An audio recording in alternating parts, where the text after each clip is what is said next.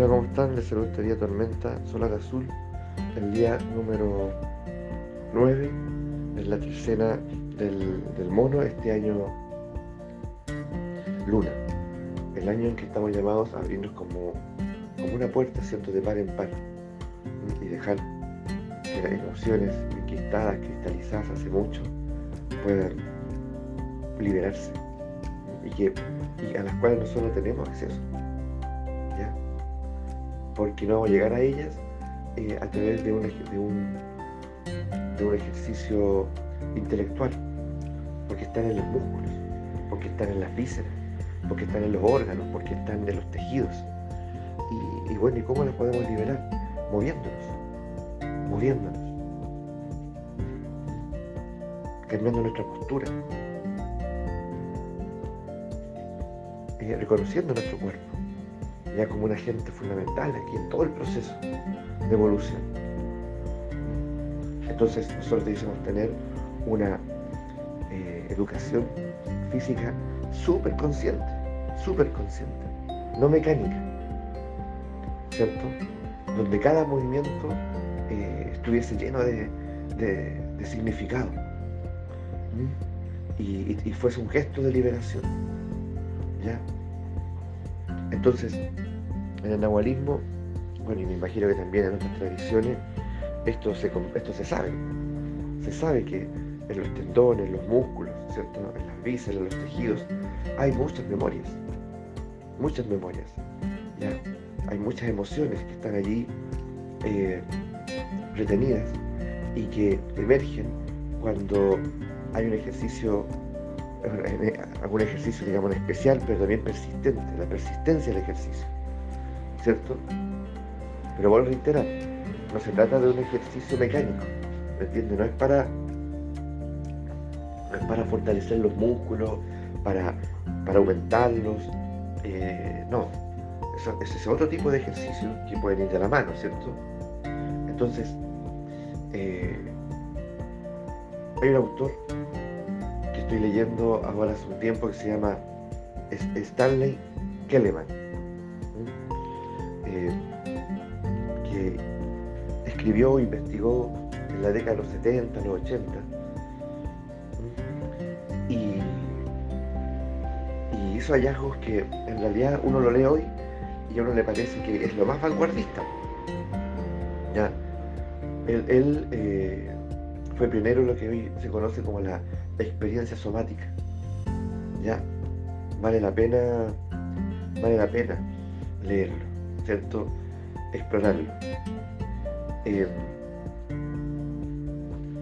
él, entre una de las premisas que tiene, es que la emoción crea la forma corporal. Y una vez que la forma se instaura, ¿cierto? La emoción persiste. Por lo tanto, en nosotros hay emociones que persisten por ejemplo, miedos, tristezas, ansiedades, eh, tal vez rabias, en fin, resentimientos, porque, porque eh, nuestra forma corporal, ¿me entienden? Nuestra postura, en fin, ya eh, ha permanecido, digamos, ha permanecido finalmente propiciando ya que esa emoción eh, no pueda disiparse, no pueda, no pueda escapar.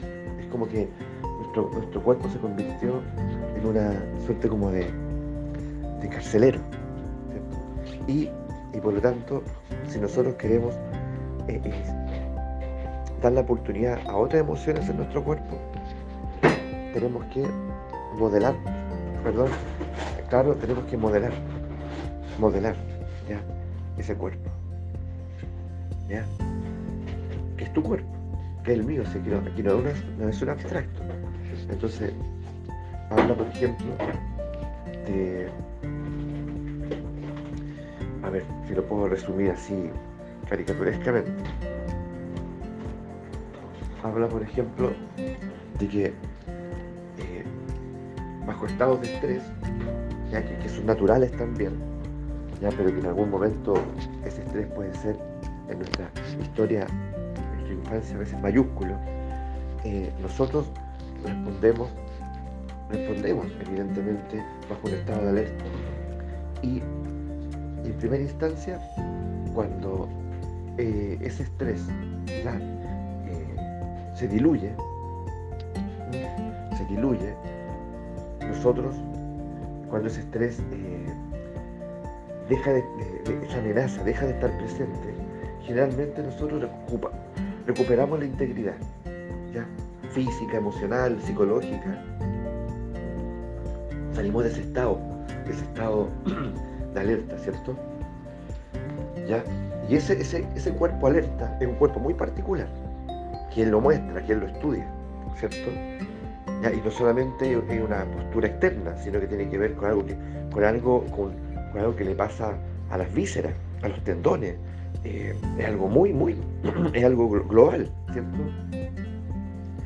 Entonces, pero, pero eso, ese estado, digamos, nosotros recuperamos la integridad cuando el estado, ¿cierto?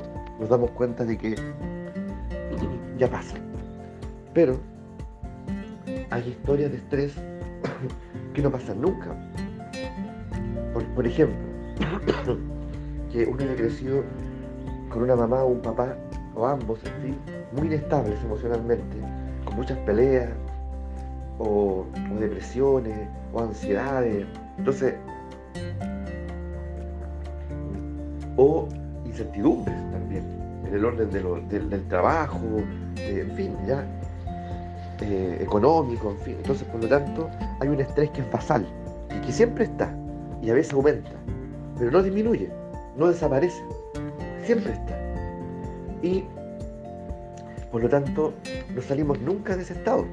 Entonces nuestro cuerpo adquiere esa forma, se queda, se queda tapado en esa forma, ¿me entiendes? Es un cuerpo estresado, ¿ya? Y, tiene un nombre, Keleman, le, le pone un nombre a ese cuerpo, ¿ya?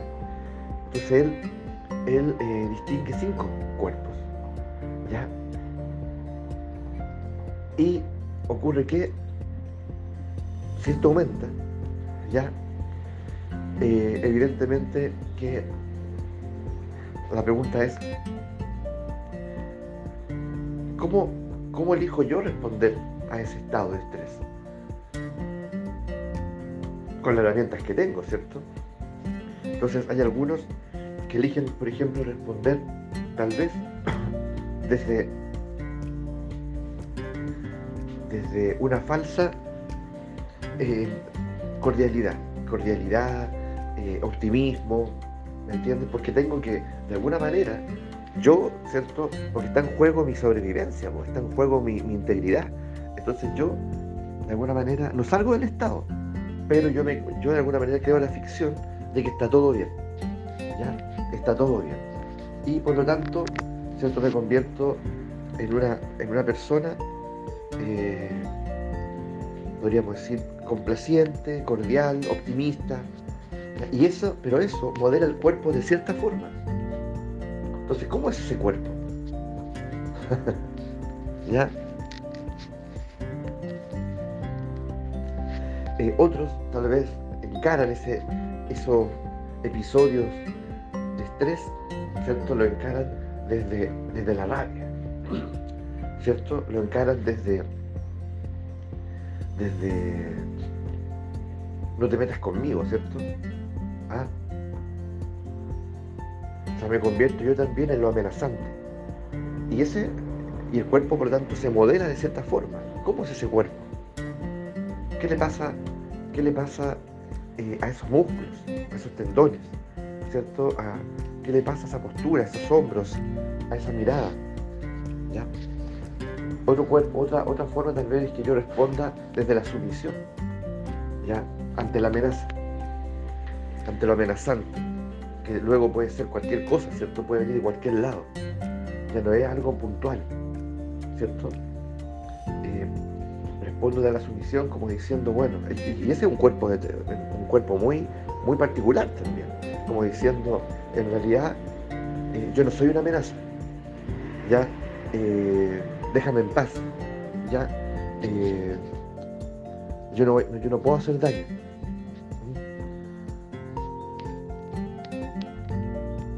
Entonces, ¿cómo es ese cuerpo? Entonces, ¿qué ocurre aquí? ¿Por qué estamos diciendo todo esto? Porque esto nos lleva a otros niveles, a otros niveles. Claro, en otro momento podríamos hablar de todo esto, y es muy interesante, y no solamente hablarlo, sino que experimentarlo, experimentarlo. ¿Ya? Porque esto, vuelvo a decir, tiene que ver con, con un, modelaje, ¿cierto? Entonces, la forma, o sea, la emoción crea el cuerpo, o la, o la emoción crea la forma, y una vez la forma se instaura, ¿cierto? Persiste la emoción. Entonces, eh, para yo muchas veces seguir avanzando en la vida, por lo tanto, eh, necesito comprender que tengo que hacer otra lectura ¿ya? de mí como individuo, de mi relación con el cuerpo. Este cuerpo que, habito eh, no es algo definitivo, no es algo concluyente. ¿Ya? Mi forma de caminar, mi forma de mover los brazos, mi forma de la postura de mi cabeza, no es algo constitutivo de mí. No, no es, ¿me entiendes? Que eso se puede modelar. Y en ese modelaje algo va a cambiar, algo se va a liberar. Es decir, no es menor esa, ese de pronto decir, oye, yo siempre camino con la cabeza mirando hacia el piso, ya mientras camino.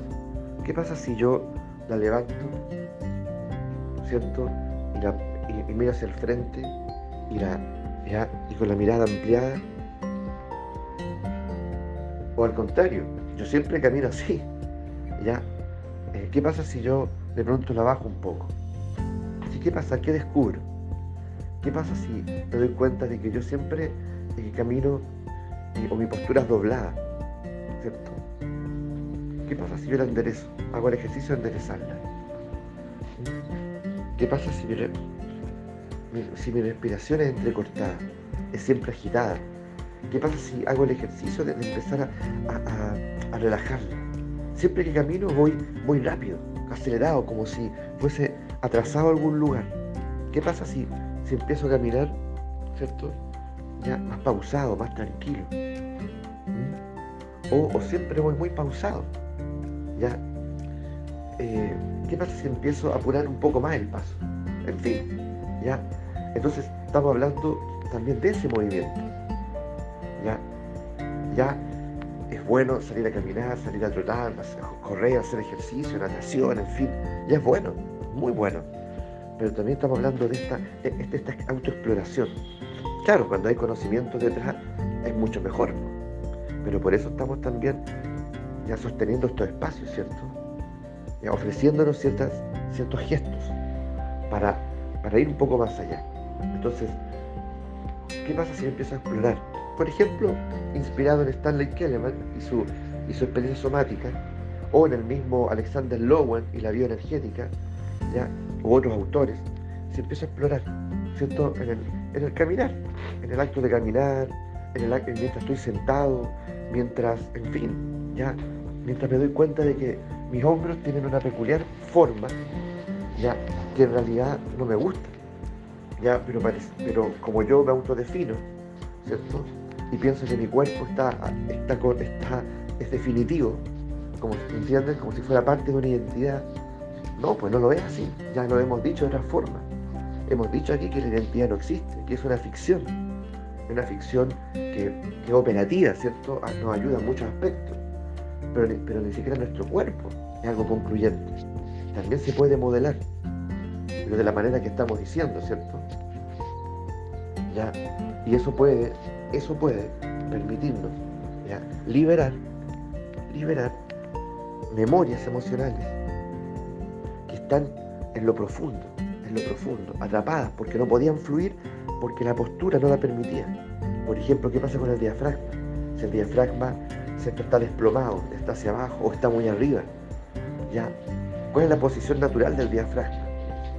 Ya, ya tengo que aprender a explorar a explorar. O mi vientre, a lo mejor mi vientre siempre está muy adentro, muy adentro. Y no me había dado cuenta. ¿Qué pasa si, si eso, está, eso es así? O está muy afuera, muy afuera, ¿cierto? ¿Qué pasa entonces si, qué pasa con eso, digamos? ¿Cuál es la implicancia de eso? Pero para eso no es necesario ir a estudiar anatomía, Pero el que puede y quiere, maravilloso. Tiene que ver con que yo me explore. Que yo me explore. A ver, ¿qué me pasa si yo saco, saco mi vientre hacia afuera y así, y así camino? Y así voy caminando. ¿Ya? A ver qué descubro. ¿Qué descubro? ¿Qué le pasa a mi espalda? A ver, ¿dónde está? ¿Qué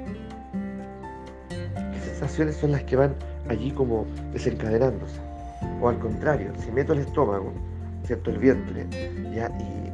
Y, camino mucho rato así, ¿ya? O me dedico gran parte del día a estar así. ¿Qué, ¿Qué descubro? ¿Qué pasa? ¿Qué pasa ahí? ¿Qué pasará con mis músculos? ¿Qué pasará con mis órganos? O con mi ánimo, porque tiene que ver con eso. Estamos diciendo que cuerpo y emoción están íntimamente, íntimamente conectados, ¿cierto? ¿Ya? ¿Cuál? Cuando tengo miedo, ¿cómo está? ¿Cuál es, la, ¿Cuál es la disposición de mi vientre? ¿O tengo rabia? ¿Es la misma? En fin, esa es la invitación. Darnos cuenta de que este Nahual tormenta nos abre a un universo ya de distinciones y nos invita, nos dice, pero explora, explora, ya sal del anquilosamiento, sal de, la, de, esa, de esa suerte de estancamiento, ya, y convierte a tu cuerpo, eh, en tu mejor aliado. Aprende a través de él. Dale la oportunidad de que él te muestre, que él te enseñe, ya. Así que nos abrazamos desde, desde las entrañas, ya, y le damos curso a estos testimonios que no me cabe la menor duda que van a ser inspiradores también.